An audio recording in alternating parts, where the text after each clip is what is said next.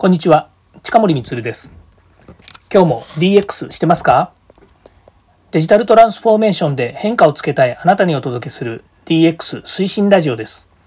毎日配信していますのでよかったらフォローをお願いします。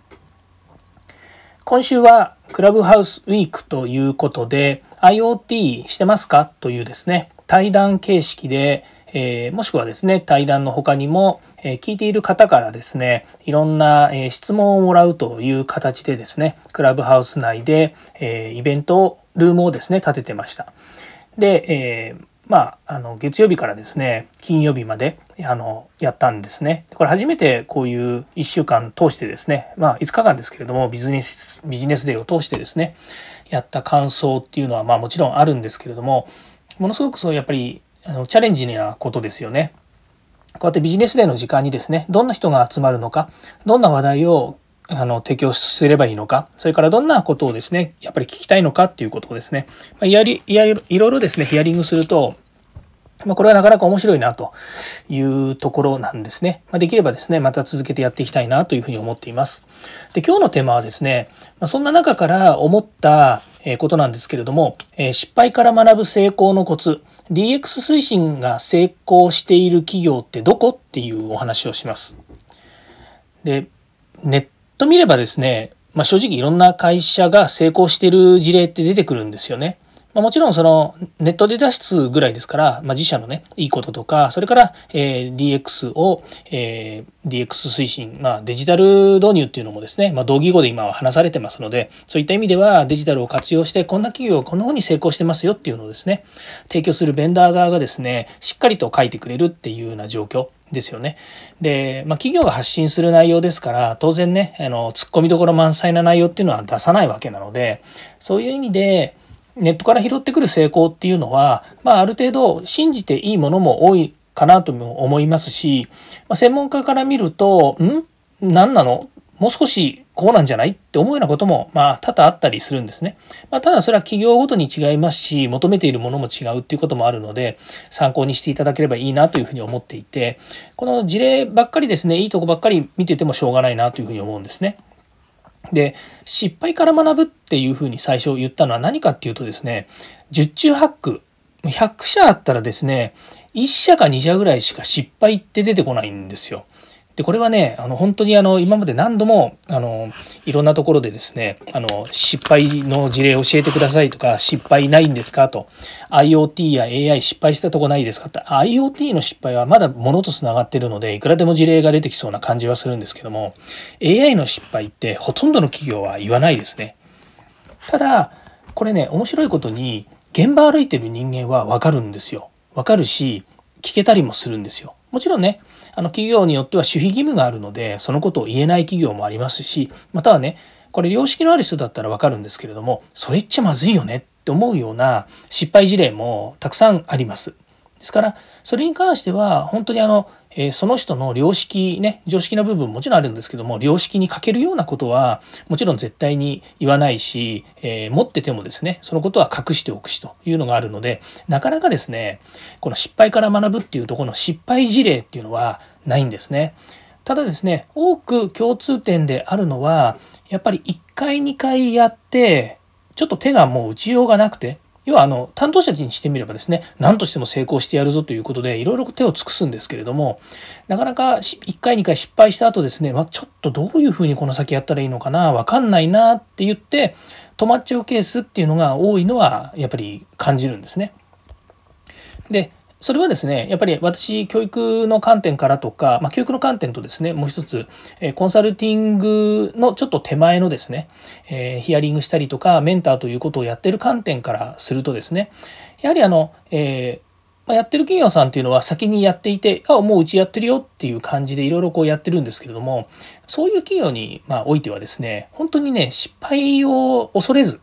まあ、失敗をですね笑って話してくれるような風潮っていうのがあるんですよ。これねやっぱり面白くて時間とってそういう人たちと集まるそういう人たちがいるところに行くっていうのが一番いいんですね。私は幸いセミナーとか講演会をやった後に名刺交換とかをさせていただいているので、まあ、その人たちからですねあの立ち話でもいろいろお話を聞いたりとかですねあの、まあ、例えばあの地方の方に行くとですね、えー夕方というんですかね。午後にセミナーがあってで会議があってで翌日、えー、宿泊とかをしちゃうとですね、まあ、時間があるので工場見学とかですね企業訪問させていただくケースもこれまであったんですね。そうすると本当に現場に行って生のですね、えー、施設それから IoT や AI の取り組みあもっと言うとですねあのえこんなことまでやってるんですねっていうとこもあるんですね。例えばあの本当日本海側のですね企業に行った時はあの自動追尾システムを使ったあのコンテナ輸送っていうのをやってたんですね。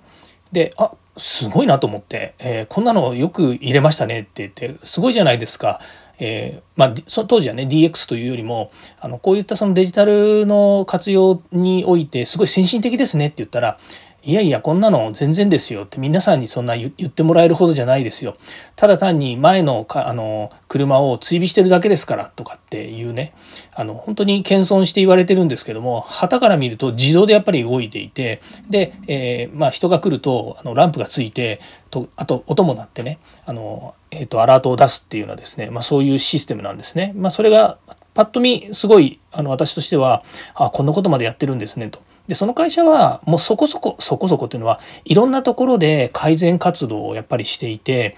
まあ、もちろんねデジタルを活用する場所もあるし活用してない部分もあるんですけれども本当にいろんな改善をしているその工場というかね現場だったんですよね。でそれをやっぱり見るとですねワクワクしますしあこんなこともやってるんですねっていうですね本当にいい気づきがですね得られるんですよ。ですから現場歩くっていうのはすごくいいことだなというふうに思っています。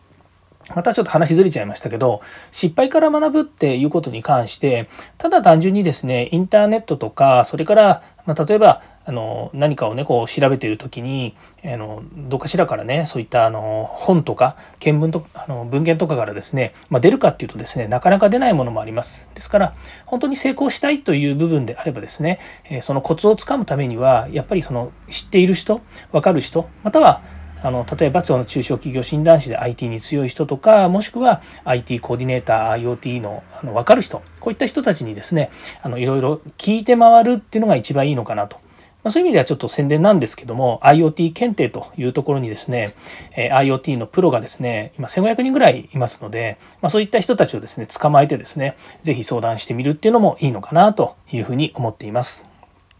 じゃあですね、DX 推進して成功している企業どこなのっていうとですね、えっ、ー、と、最近はですね、やっぱりこう、えー、ちょっと一つ言うと、大企業がね、できてるっていうのは間違いないんですよ。例えばね、あの、名前出しちゃうと NTT さんとか、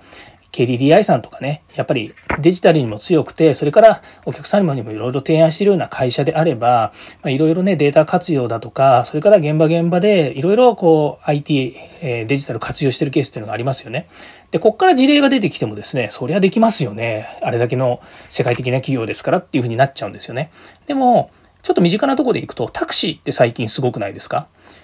タクシーねあの例えばアプリで呼んでそれでどこかどこまで車が来てますよとかからもうほとんどタクシーも、えーと、スマホでね決済ができたりとか、まあ、なんならあのねこう、えーまあ、最近乗り合いタクシーっていうのもねあるみたいでそれもできるようになってるっていうふうに言われてますけれども本当にタクシーがね呼べる配車アプリっていうのができてで昔だったらやっぱり電話してねあの何分後に行きますとかっていうのを、ね、やったりとかってしてたと思うんですけども今本当に手軽になりましたよね。で今このタクシー業界あの一番重要なのはですねお客さん集めなんですよ。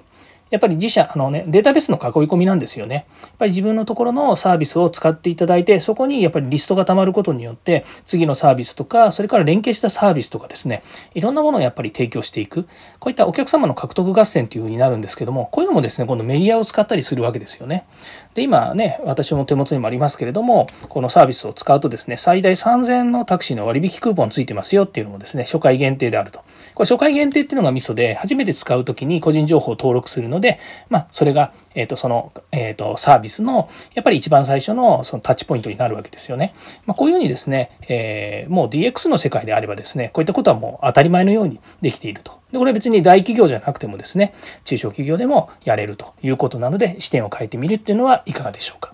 はい、えー、今日もですね、お付き合いいただきましてありがとうございました。次回もまた DX に役立つ話題を提供していきます。えー、よかったらいいねやフォロー、コメントをお願いいたします。近森光でした。イエス DX。ではまた。